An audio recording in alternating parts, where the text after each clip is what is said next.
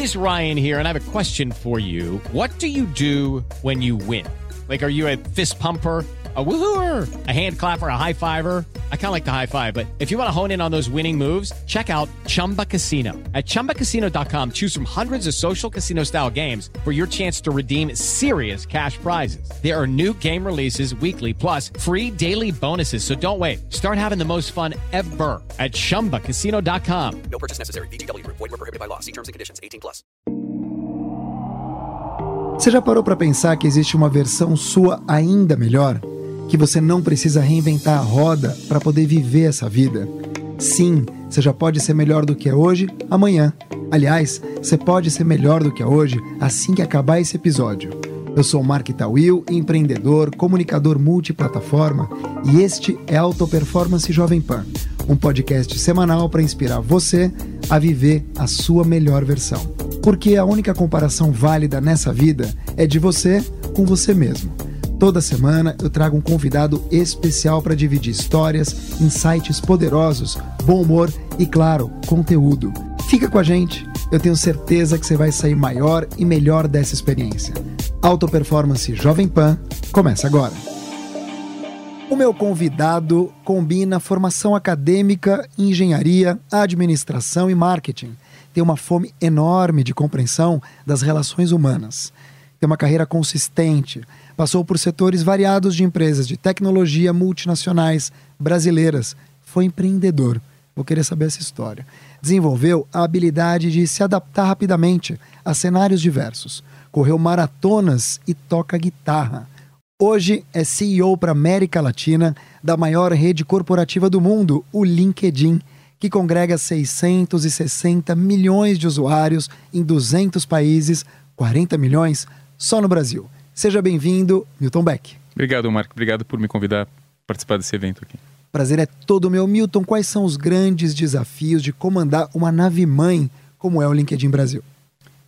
É, essa é uma pergunta complexa e longa, se você me permitir. Fica à vontade. Porque os desafios, eles, eu penso neles em quatro pilares. O principal desafio que a gente tem é fazer com que os 40 milhões de usuários no Brasil e 95 milhões de usuários na América Latina realmente usem a plataforma para poderem é, alavancarem suas carreiras. Então, o principal objetivo do LinkedIn é fazer com que os profissionais usem, as, os, os usuários usem e possam melhorar nas suas profissões, nas suas carreiras, ter empregos melhores, é, para aqueles que, que, empreendam, que empreendem, que eles possam ter é, mais ferramentas para poder fazer seu negócio bem sucedido, para que as pessoas possam melhorar na carreira. Então, nosso principal objetivo é que os usuários usem bem a plataforma. Então, começa por aí o meu trabalho, fazendo com que esses usuários se conectem a outros profissionais, que eles aumentem seu networking, que ele conheça mais empresas, que ele tenha oportunidade de ver ofertas de trabalho, que ele, que ele possa melhorar realmente. Esse é o, vamos dizer, o pilar do que a gente faz. É, a segunda coisa muito importante é fazer com que é, os nossos clientes que investem com a gente tenham o retorno do capital que eles investiram com a gente, que tenham um retorno esperado. Então, se a empresa utiliza o LinkedIn e contrata nossas soluções para recrutar melhor, é, ou para fazer um marketing melhor, ou para fazer buscar soluções em que ele possa vender mais, ou fazer com que seus é, funcionários aprendam outras tecnologias, aprendam conteúdo diferente, nós queremos que essas empresas que investam na gente tenham um retorno que eles esperam. É, e é um desafio importante também. O terceiro pilar, vamos dizer, de, de desafios que eu tenho está eh, relacionado com as métricas de como qualquer negócio. Nós temos que ter nossas receitas, a lucratividade, nós temos que atingir os nossos nossos uh, parâmetros e nossos uh, objetivos de, de engajamento, de número de usuários, de tempo que eles passam na rede, assim por diante. E por fim, com os funcionários, né? Então, nós temos hoje uma equipe de 270 funcionários trabalhando aqui em São Paulo e nós esperamos que esses funcionários possam ter uma jornada produtiva dentro do LinkedIn, que seus desafios profissionais sejam atendidos e que eles possam se preparar eventualmente para quando eles saírem do LinkedIn serem profissionais melhores. Então, são vários desafios em várias frentes e é um trabalho interessante. Muito interessante. Eu sou um feliz usuário de LinkedIn, sou um feliz top voice LinkedIn, o número um da primeira lista. É como se fosse assim o primeiro vencedor do Big Brother. muito legal. Milton Beck, o usuário brasileiro é muito diferente do usuário que tem por aí? Não muito. Então, acho que a rede é muito focada. Então, diferente de outras redes sociais, o LinkedIn é muito focado em carreira e desenvolvimento profissional. Então, a própria rede se policia para evitar que os assuntos fujam muito desse tema de, é, profissional, carreira, é, desenvolvimento acadêmico e assim por diante. Então, o, o, usuário brasileiro, como todo mundo sabe, é um, é um aficionado por redes sociais. Os brasileiros gostam de redes sociais. É, os brasileiros têm opinião. Estão começando a postar muito mais conteúdo hoje do que postavam antes. Então, eu não vejo tanta diferença entre os usuários do LinkedIn no Brasil e usuários do LinkedIn em outras partes do mundo. Você entrou que ano? No LinkedIn? É. é eu comecei basicamente no LinkedIn. Eu sou hoje eu sou o funcionário mais antigo da empresa, mas eu entrei, eu era o número, fui o segundo funcionário contratado aqui. Fevereiro de 2012. Na época o LinkedIn tinha 6 milhões de usuários. É, e é interessante porque nesse começo da, da minha carreira no LinkedIn, eu vou te falar um pouco mais sobre minha carreira anterior, mas quando eu ia visitar as empresas e era interessante porque eu conversava com as pessoas e perguntava se eles tinham perfil no LinkedIn e elas falavam não, porque eu não estou procurando emprego. Então essa era a ideia ah. de ter um perfil no LinkedIn em 2012. Só teria as pessoas imaginavam que ter um perfil no LinkedIn era um sinônimo de estar procurando emprego. Tínhamos 6 milhões de usuários e de lá para cá nós crescemos de 6 para 40, como você falou. É, crescemos 34 milhões de usuários em pouco mais de 7 anos, que dá quase 12 mil novos usuários por dia então, a cada dia tem 12 mil pessoas criando perfis no LinkedIn e é um, um avanço significativo. Hoje eu não preciso mais explicar isso aqui. Então, as pessoas sabem que ter um perfil no LinkedIn não está relacionado a, a, procurar um emprego, mas em ter uma, uma chance de aumentar a sua, sua rede, sua rede profissional e, e se desenvolver profissionalmente. A gente vive uma crise que não é de agora a gente vive altos e baixos, uma grande montanha russa. Mas ao que se deve, na tua opinião, o LinkedIn virar ou ter virado ou estar virando essa potência que ele é hoje? Porque não é questão só de crise, concorda? Não, muito pelo contrário. O LinkedIn não é uma ferramenta de, de busca de emprego, é uma ferramenta para aumentar suas chances de se desenvolver profissionalmente. Então, uma coisa que ficou muito patente é a importância dos networkings, você ter uma rede que possa te, te Tia, é, fazer uma edição aqui. A importância de ter uma rede que possa te aconselhar, que possa te fazer apresentações, te pôr em contato com pessoas que você não conhece, te pôr em contato com oportunidades que você eventualmente desconhece. E esse desenvolvimento dessa rede, ele é importante que ele se dê não só no momento em que você está buscando emprego, buscando uma oportunidade é, de negócio em particular, mas a rede se forma o tempo todo. Ninguém quer ser só contatado quando, tá, quando alguém está procurando emprego, tá certo? Então, é, eu acho que o fato do LinkedIn ter como plataforma permitido que os profissionais e as pessoas possam se apresentar como elas são, é, no aspecto acadêmico profissional, possam permitir o diálogo sobre assuntos relevantes, pode permitir que as pessoas de diversas opiniões é, emitam seus, uh, seus pensamentos sobre assuntos diversos, sempre relacionados a desenvolvimento de carreira, profissão e assim por diante, é, teve uma, uma uma atração muito grande para os usuários brasileiros em particular. Isso é o que faz as pessoas quererem ficar, quer dizer, a gente tem muita variedade, tem muita diversidade, tem inclusão, tem um pouco de tudo mesmo. Quando você fala em LinkedIn, agora as lives, os artigos, os vídeos, áudio quando você manda no inbox, no e-mail de um para o outro. O que, que faz o usuário ficar no LinkedIn? O que faz um usuário ficar é diferente do que faz outro usuário ficar.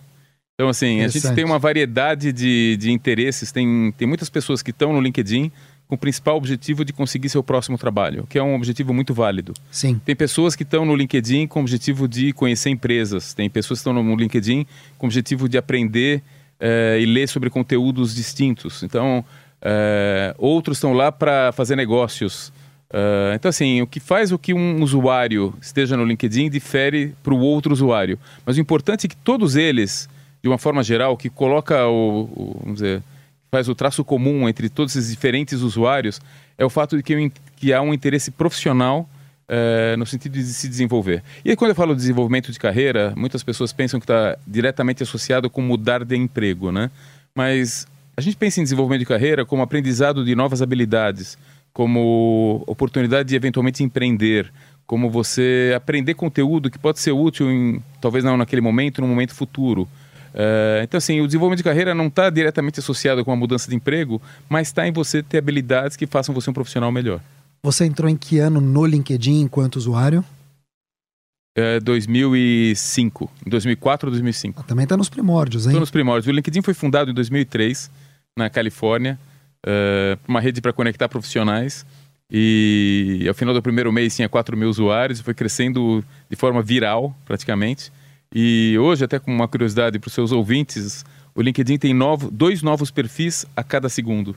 Então, ao final de uma hora, são 7.200 novos perfis sendo criados no LinkedIn. E no Mas Brasil também é um gente- crescimento gigantesco. Tem gente para tudo isso? Tem gente, então hoje a gente tem 660 milhões de usuários e a nossa missão, eh, e eu falo missão, que é o objetivo mais eh, de curto, médio prazo do LinkedIn, é conectar esses profissionais para fazê-los mais bem-sucedidos e produtivos.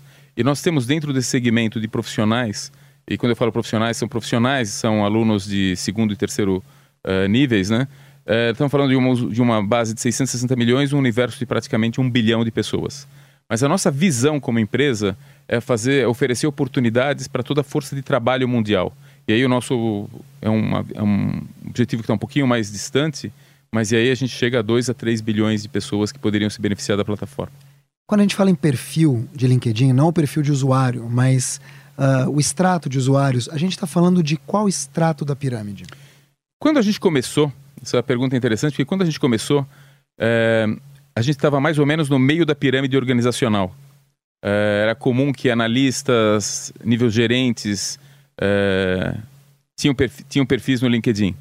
E, e era interessante porque eu conversava na época, quando a gente começou em 2012, 2013, com presidentes de empresas ou nível C de empresas, e eles falavam: eu não vou estar no LinkedIn porque vai pegar mal eh, perante meus funcionários da minha empresa Ah. que eu tenho perfil no LinkedIn, vai parecer que eu estou procurando emprego. E eu falava: não, o Bill Gates também tem perfil no LinkedIn, o eh, Bill Clinton, Barack Obama, todos têm perfil no Sim. LinkedIn e não estão buscando emprego.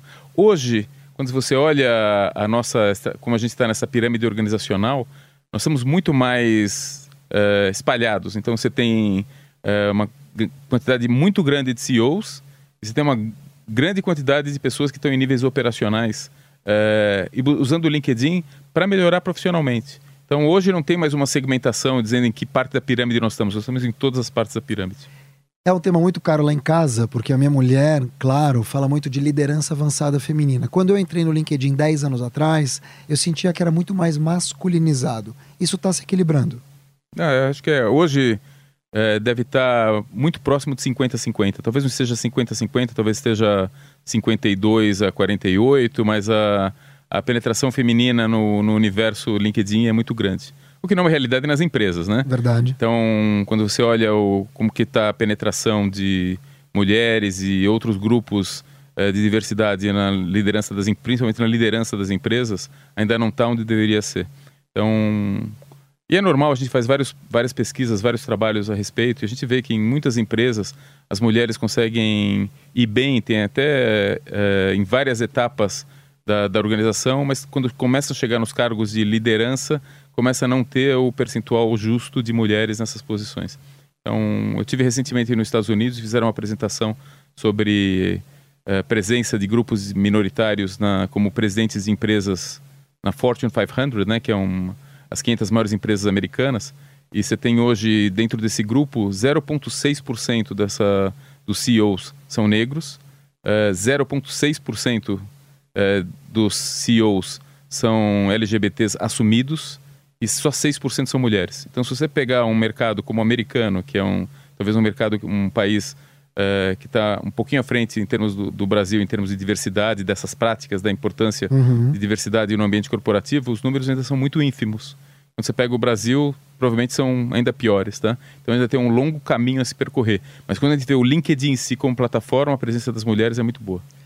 E nos bastidores também. Porque quando eu estive lá e conhecendo o pessoal do editorial, eu sei que existem grupos lá dentro que se organizam para criar um comitê, por exemplo, ah, de pessoas com deficiência, ou para criar um comitê, por exemplo, para falar de igualdade racial e, claro, a causa LGBT. Então, é também um trabalho de dentro para fora, não? É, eu acho que uma parte, uma, uma coisa importante que o LinkedIn faz, é, dentro da nossa cultura, é servir um pouco também de referência para outras empresas em termos do que, é importante no ambiente profissional. Então, é um ambiente sem discriminação, um ambiente onde você tem grupos que defendem as causas, é, a inclusão negra na força de trabalho, que hoje é muito pouco é, relevante nas empresas, tá?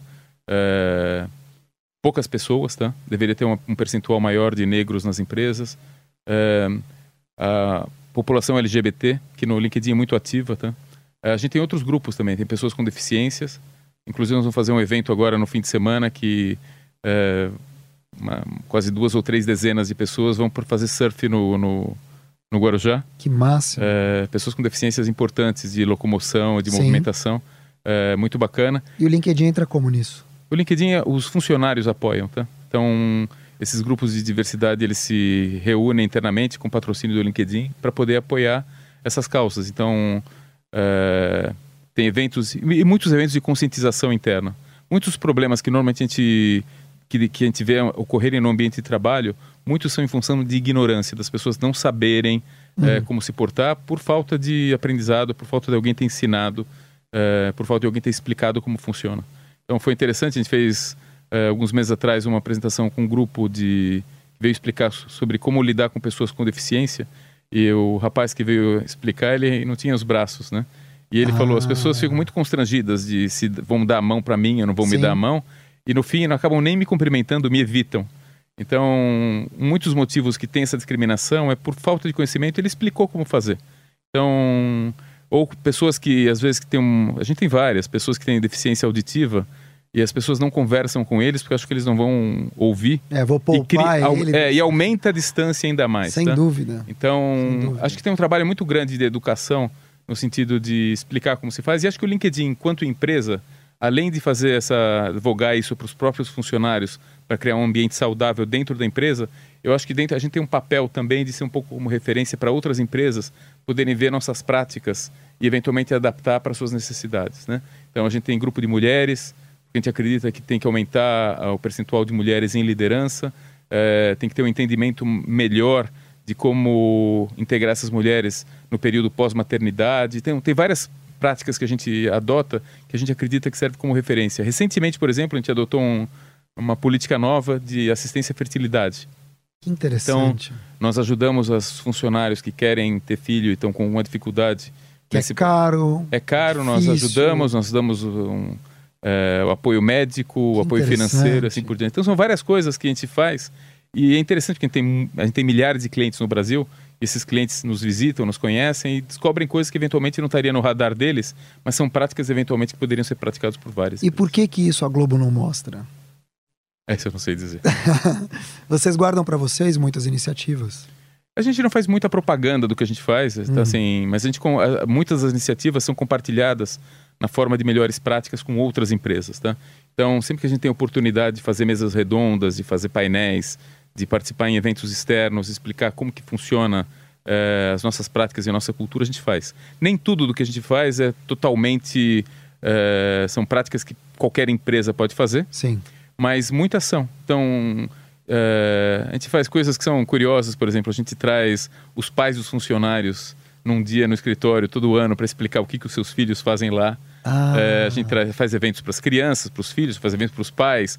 A gente faz eventos com para ajudar eventualmente grupos que estão uh, com problemas. Recentemente a gente fez um evento para pessoas que foram imigrantes do Haiti que não conseguiam, que vieram para cá e estavam em subempregos. Ajudamos a criar perfis do LinkedIn. Uh, teve grupos espontaneamente dentro do, do, do LinkedIn entre funcionários nossos que ajudaram uh, pessoas transgênero a criar seu perfil e, e se ajudar nos processos de entrevista, como se portar numa entrevista, assim por diante. Então, algumas dessas iniciativas são em pequena escala, mas são importantes para mostrar ao, ao, que a gente veio, né? Claro, claro. Milton, eu fico me perguntando aqui, cada vez que eu te ouço falar, e para a gente é uma honra aqui no podcast Auto Performance, receber o CEO para América Latina do LinkedIn. E quando a gente fala de LinkedIn só em nível nacional, são 40 milhões de usuários. Como é que o LinkedIn rentabiliza? Eu vou te perguntar, porque no imaginário popular, as pessoas imaginam que você pagando ali ou aquele perfil dourado, um outro tipo de perfil, é que faz o LinkedIn enquanto empresa, CNPJ, rentabilizar. Quais são as fontes de renda de vocês? Então, as, as, muitas pessoas elas optam por ter um perfil premium no LinkedIn. Como o meu como o seu, e aí você tem uma pequena assinatura que você paga mensalmente ou anualmente que te dá alguns benefícios adicionais. É, essa é uma parcela muito pequena da receita do LinkedIn. O, o LinkedIn ele monetiza através das empresas, das corporações que usam o LinkedIn para atingir alguns objetivos. Então, assim, a maior, a maior parte da receita do LinkedIn vem efetivamente das nossas soluções de recrutamento. É, e vou explicar para você como funciona de uma forma muito rápida, tá? É, as empresas utilizam o LinkedIn para recrutar porque tem 40 milhões de profissionais com seus perfis na rede, é, interagindo. E as empresas elas utilizam o LinkedIn não só para descobrir quem são esses talentos, mas para engajar com esses talentos, para fazer com que, eventualmente, surgindo uma oportunidade de trabalho que tenha fit entre o que a empresa necessita e o perfil desses funcionários, que haja esse, esse casamento aqui. Então, a grande maioria dos recrutadores no Brasil já utiliza o LinkedIn. Então, é muito raro você ter um recrutador no Brasil que não tem acesso à ferramenta. E é uma das principais formas de monetização do LinkedIn. Tem outra forma muito importante de monetização que é publicidade no site. Então, nós temos milhões de usuários, esses milhões de usuários uh, geram muitas páginas, tá? muitas page views, uhum. e nessas page views tem muita propaganda que, muita propaganda que a gente consegue colocar. Então, um ponto importante é que a nossa publicidade ela é uma publicidade muito segmentada, principalmente porque a gente consegue focar no tipo de profissional, na, na região geográfica, na, na senioridade, porque são dados colocados pelo, pelo próprio usuário, né? Então a gente monetiza através das áreas de recrutamento, através das áreas de publicidade e por fim através de outras duas áreas, uma delas que é buscando para vendedores, para que eles possam encontrar quem são os compradores de seus produtos. Então a rede ajuda também a fazer esse casamento entre compradores e vendedores de produtos um foco muito grande em business to business, né? empresas vendendo para empresas, e a nossa plataforma de educação. Então, nós temos milhares de cursos também para os quais as empresas contratam soluções para educar seus funcionários. Então, a nossa monetização se dá principalmente através das empresas. Voltando ao imaginário popular, as pessoas creem muitas vezes que vocês estão ali com painel, com painel gigante, colocando o dedo para ajudar algumas ou alguns usuários. Quer dizer, vocês têm um BI que você fala, não, vou favorecer esse ou aquele, ou puxa, agora vou catapultar esse ao estrelato, um super holofote em detrimento de outros. Evidente que não é assim. Mas eu queria que você contasse um pouquinho é, se, se, vocês têm acesso ou não aos perfis, um pouco da segurança e por que, que o LinkedIn é reputado, talvez, posso estar enganado, como a rede social mais segura do mundo. É, eu acho que um. Vou responder por etapas, tá? Sim. Então, em termos de, de alguém buscando um emprego no LinkedIn, eu acho que a, a... tem várias formas de alguém conseguir um emprego no LinkedIn. Então, ele pode aplicar para uma vaga que está postada no site, uh... ou o recrutador pode fazer uma busca dentro do LinkedIn através de diversos filtros, e o sistema vai mostrar quem são os profissionais que atendem as características que o recrutador colocou como imprescindíveis para o cargo. Mas além de fazer os filtros, o sistema tem muita inteligência artificial que também indica quem são aqueles profissionais que são mais propensos a, a ir para aquela vaga, quem já segue a empresa, quem o sistema entende que tem mais chance de conseguir uh, de ser aprovado no processo. Tá? Uh, e é muito interessante porque o sistema faz isso sem gerar bias, tá? sem gerar viés de condutas. Tá? Então, assim. Por exemplo. Uh, ele, ele, não, ele faz de uma maneira que evite, por exemplo, que possa haver uma separação por sexo, ou por raça, ou por idade. Você não pode fazer um filtro uh, por idade. Você não pode fazer um filtro por ah. sexo. São coisas que o sistema não permite, tá? Então, o objetivo é fazer com que realmente sejam as competências uh, do perfil que sejam avaliadas, tá? Então, isso, do, do ponto de vista uh, buscar um novo emprego, isso é bastante confiável, tá? Sim. do ponto de vista de estar em evidência na rede, é interessante porque as pessoas postam, as pessoas querem que seus artigos sejam vistos, seus comentários sejam vistos, que sejam curtidos assim por diante. Tem muita gente curtindo hoje, tem muita, tem quase 12 mil posts diários é, de artigos, tá? Então só de artigo. É, tem muita concorrência, é, tem muita gente escrevendo sobre tudo, é, muito interessante. Agora assim, é, algumas pessoas se destacam mais, elas têm mais engajamento, os leitores gostam mais. Isso, consequentemente, faz com que esses artigos cresçam em evidência, tá? Mas não tem alguém colocando o dedo lá e falando esse não sim, tem o dedo não. de Deus. Não, não tem. Mas o que tem são grupos editoriais. Nós temos uma equipe de editores, jornalistas no LinkedIn que buscam os assuntos que já estão mais em, em evidência e que eles veem que estão gerando mais repercussão para realmente salientar esses artigos mais, tá?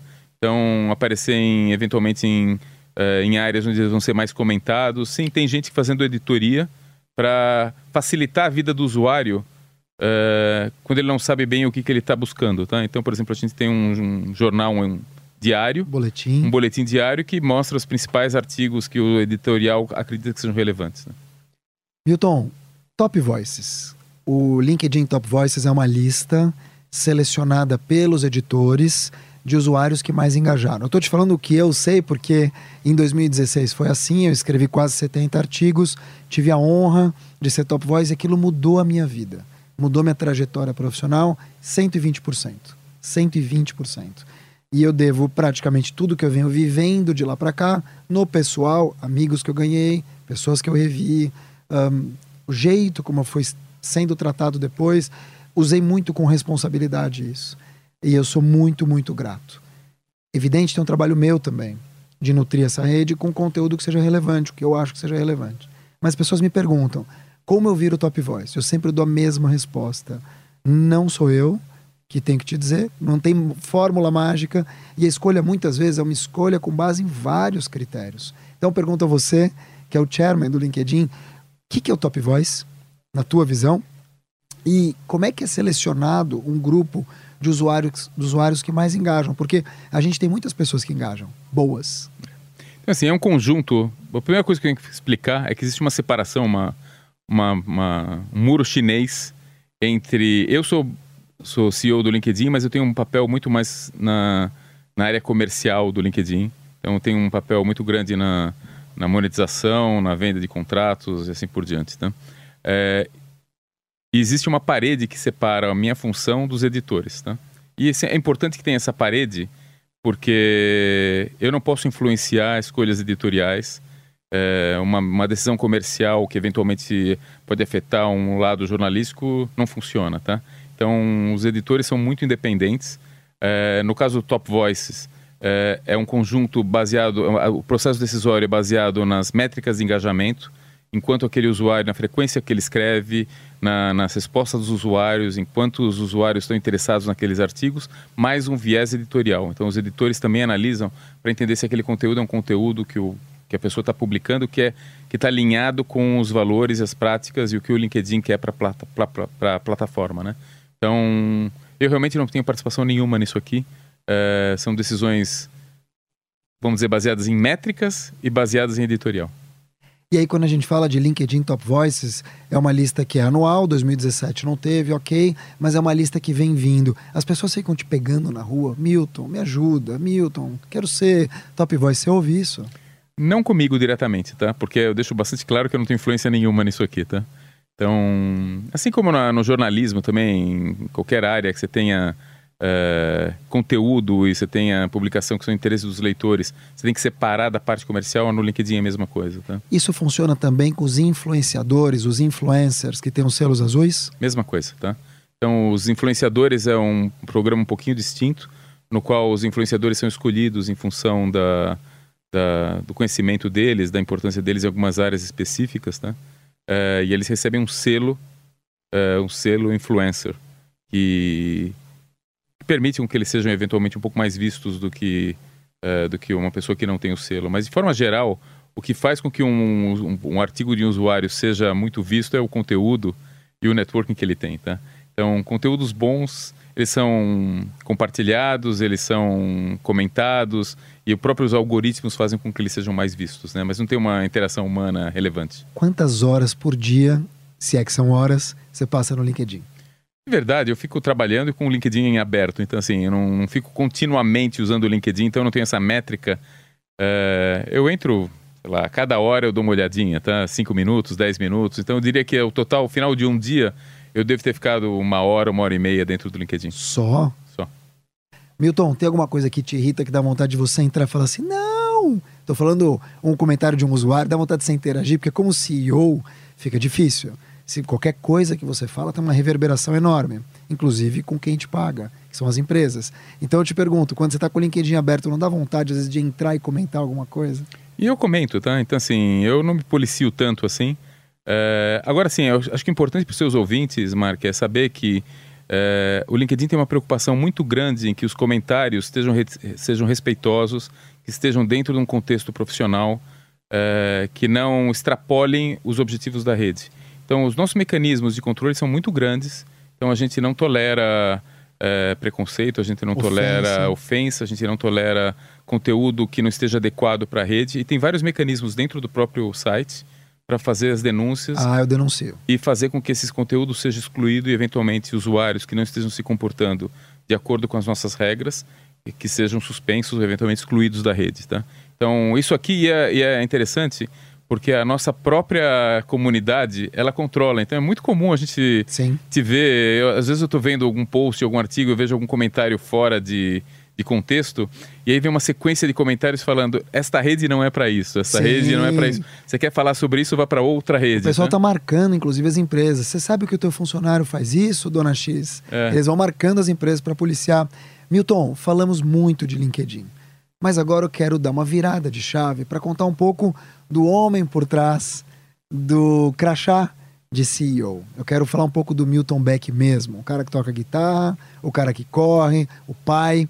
Então me conta um pouco do teu background antes de chegar ao LinkedIn, da onde você vem. Eu me lembro que eu assisti uma palestra tua, você falou um pouco da história dos teus pais, você falou um pouco de guarda-chuva também. É, Verdade. Vou te contar então rapidamente para os seus ouvintes, se tiverem curiosidade de Claro que tem. aguentar até o fim da minha história aqui. Mas eu sou filho de meu pai imigrante pós-guerra, Segunda Guerra Mundial, é, húngaro. É, veio o final da Segunda Guerra Mundial. Minha mãe filha de lituanos, nascida no Brasil. E eu nasci num... ah, filho de pais estrangeiros, praticamente pais estrangeiros, né? Num país é, onde meu pai, no começo, nem falava português, né? E meu pai, quando veio para cá, é, começou a trabalhar numa indústria de guarda-chuvas. Então, minha família era muito ligada em guarda-chuvas e vai chover em São Paulo, não vai chover em São Paulo. É, Isso marcou tua infância. marcou minha infância e marcou minha adolescência também, porque é, meu pai tinha uma, uma, uma fábrica de guarda-chuvas e eu pensei, bom, vou me formar em engenharia mecânica. Eu já gostava de carros e aviões nessa Aham. época. Vou me formar em engenharia mecânica e vou ajudar meu pai na fábrica, transformar essa fábrica numa super fábrica, né? E me formei em engenharia mecânica e como os planos nunca se concretizam como você imagina, eu fui trabalhar na indústria automobilística. Eh, trabalhei dois anos na indústria automobilística, depois fui trabalhar com computação gráfica e passei sete anos trabalhando com computação gráfica e decidi na década de 90 empreender e por curiosidade, quando meu pai tinha fábrica de, de- de guarda-chuvas, ele sempre falava, olha, talvez eu devesse ter algum produto que não fosse tão dependente do, do São Pedro, né? que eu pudesse vender quando não chove. E carrinho de bebê era um deles, porque as máquinas eram as mesmas, mas eh, as máquinas para fazer o plástico, para dobrar o metal eram as mesmas, e carrinho de bebê sempre tem neném nascendo, né? Sim. E eu pensei, quando na década de 90, quando o Collor liberou importações, eu falei, bom, a fábrica do meu pai já está fechada, mas quem sabe carrinhos de bebê comprados de fora eram, seja um bom negócio. E fui investigar e era muito barato na China, né, na década de 90. E comecei a trazer carrinhos de bebê para o Brasil, montei uma empresa É de carrinhos de bebê. mesmo. E, e aí, curiosidade, né? Comecei a vender centenas, milhares de carrinhos de bebê e alguns dos meus containers se perderam no mar. Então, assim, não chegavam aqui, eu não tinha produto para vender e fui dar, falei assim, bom, não tenho nada para fazer, dado que meus carrinhos não estão aqui, vou dar consultoria em computação gráfica, que é o que eu fazia antes da- de ter a, a, a minha empresa. E fui ligando para todo mundo que eu podia, para ver onde eu podia trabalhar como consultor de computação gráfica. Fui parar numa empresa, e essa empresa era um parceiro Microsoft. E trabalhei um ano e meio como consultor nessa empresa, e a Microsoft viu meu trabalho e me chamou para trabalhar na Microsoft. Então, assim, é uma... fiquei 13 anos na Microsoft, em diversos cargos. Meu último cargo na Microsoft, eu fui responsável pelo lançamento do Xbox no Brasil. Uau, Então, para quem gosta de 360? videogame, viu? É Xbox 360 Que isso. é, 13 anos em diversos cargos. Eu sempre falo que se talvez eu não tivesse, se meus containers não tivessem atrasado tanto para chegar, talvez eu fosse hoje um empresário da área de bebês ou não, né? Mas é interessante porque e no LinkedIn mesmo, talvez é, compartilhando com vocês, a gente tem pessoas que acreditam que a carreira é muito linear, que você consegue traçar exatamente daqui até onde você vai chegar. E eu uso um pouco meu- exemplo, é, que a vida vai te trazendo várias bifurcações, vários é, encruzilhadas, que você pode ir para um caminho A ou caminho B, dependendo da decisão que você toma, você pode parar num lugar ou no outro, né? E as decisões que eu tomei, a sorte, os acasos e pessoas que me ajudaram, me fizeram com que eu tivesse uma, uma boa carreira na Microsoft. E na Microsoft eu conheci um diretor que era meu par, que é o Oswaldo, e foi o prim- primeiro funcionário do LinkedIn que me chamou para ser o segundo. E, Que máximo. e aqui estou eu no LinkedIn oito anos depois. E eu fico me perguntando quantos usuários LinkedIn hoje rodaram por aí com os carrinhos de bebê do Milton. Meninas e meninos, vocês que estão ouvindo a gente, já rodaram muito por aí nos carrinhos do Milton Beck. Milton, a gente te ouvindo aqui, eu fiquei me, tentando me colocar no teu lugar. É, a gente nunca imagina que vai ascender uma posição tão legal ou tão trabalhadora, porque deve dar um trabalho do cão, você ser chairman de uma empresa global como o LinkedIn. Então eu imagino também que o teu olhar para a equipe, para profissionais, já é um olhar muito apurado. Quais características você, Milton, já pessoa física barra jurídica, enxerga num profissional do futuro? Eu acho que a, o que a gente busca hoje nos profissionais, diferente do que a gente buscava antes, antigamente tinha um foco muito grande no que a gente chamava de hard skills. Então, é a pessoa é, ter feito um curso específico, uma, forma, uma formação específica em alguma coisa. É, eu acho que o que a gente vê hoje como características importantes para o sucesso estão muito relacionadas a habilidades interpessoais. Então, capacidade de gerenciar pessoas, a capacidade de liderar iniciativas com pessoas que pensam diferente de você, é, saber ouvir não, saber lidar com chefes difíceis, é, capacidade de persuasão, capacidade analítica. Então, não são somente aquelas ah, aptidões que você aprende na escola, mas são as aptidões que você aprende no trabalho, aprende com pessoas, aprende com cursos mais rápidos, tá? Então, é claro que para algumas funções específicas, você tem que saber o, o core da função. Então, uhum. difícil, eu quero, quero, trabalhar como desenvolvedor de software, se eu não souber é, desenvolvimento daquela linguagem, provavelmente Sim. eu não vou ser contratado. Mas o que a gente tem visto é que isso não é suficiente para fazer a pessoa ser bem sucedida no emprego. Então, muito importante. E outras características. Trabalho em equipe. Se a pessoa não souber trabalhar em equipe, é muito difícil, mesmo sendo um bom profissional numa linguagem ou alguma coisa, que ela se dê bem na empresa, tá? Então, as necessidades estão variando com o tempo. É, eu acho que hoje, a, a, no processo de contratação de pessoas, se busca... É, as empresas buscam dezenas de alternativas para selecionar quem são os melhores. Dentro do próprio LinkedIn, o LinkedIn ajuda com a inteligência artificial ajudar os recrutadores a selecionarem, dentre às vezes centenas ou milhares de candidatos, quem são aqueles mais propensos. Mas é sempre necessária a interação humana. Interagir. Não há tecnologia que substitua hoje uma, uma conversa, uma entrevista, ver se alinhamento de, de, de expectativas, alinhamento de valores, alinhamento da pessoa com a cultura. E algumas pessoas mais talentosas conseguem obter isso com uma hora de entrevista, mas não é fácil. Tá? Milton, quais são as suas características como executivo, aquelas que se fala, puxa, eu realmente acertei aqui? Essa pergunta é difícil, né? Porque eu sou muito crítico da, de mim mesmo, tá? É, eu acho que eu ouço bastante, eu tento me cercar de pessoas boas e, se possível, melhores do que eu no que elas fazem, tá?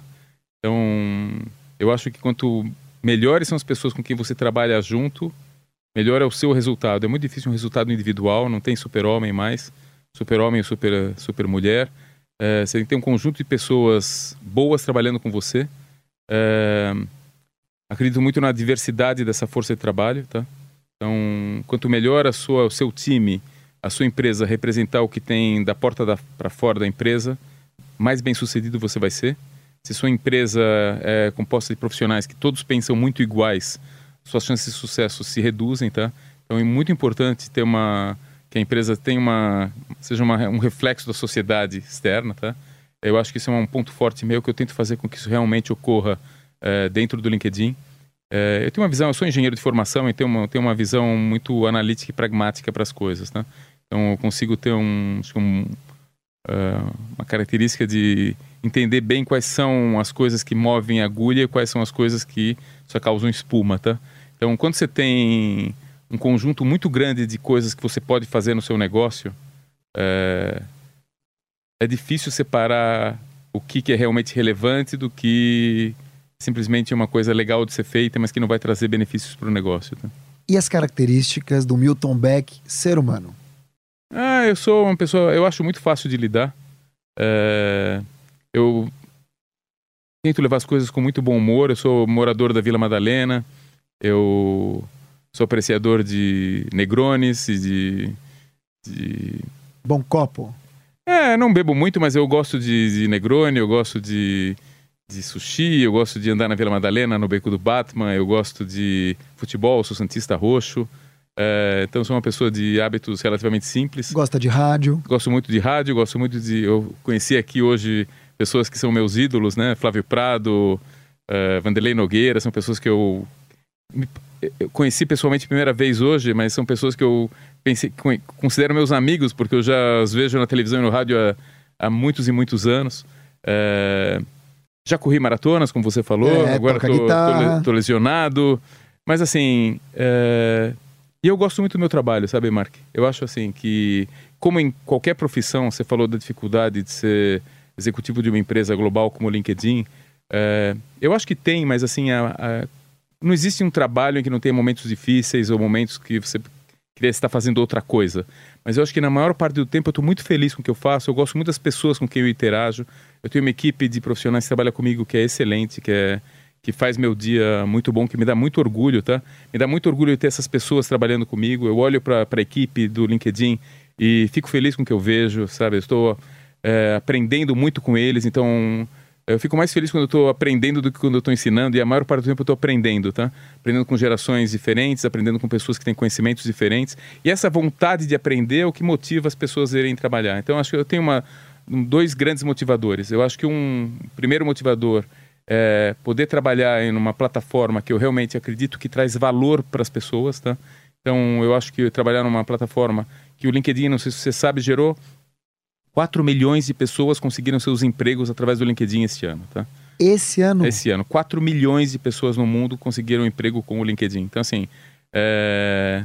são milhões de oportunidades de negócio geradas, são milhões de relacionamentos criados. Então, assim, eu realmente tenho orgulho de trabalhar numa empresa que cria valor para a sociedade, que tem um propósito nobre de fazer as pessoas se desenvolverem nas suas carreiras e quando elas se desenvolvem nas suas carreiras elas geram valor para a sociedade. Então esse é um lado muito importante. E tem o lado do meu dia a dia, quer dizer, um dia a dia intenso, mas é um dia a dia com pessoas interessantes, em que não só pelo lado do LinkedIn, é, dos funcionários, mas com parceiros e clientes que realmente nessas áreas de recursos humanos, que é um dos focos com quem eu trabalho, são pessoas muito interessadas em desenvolver pessoas, em fazer com que as pessoas atinjam o seu potencial máximo, né?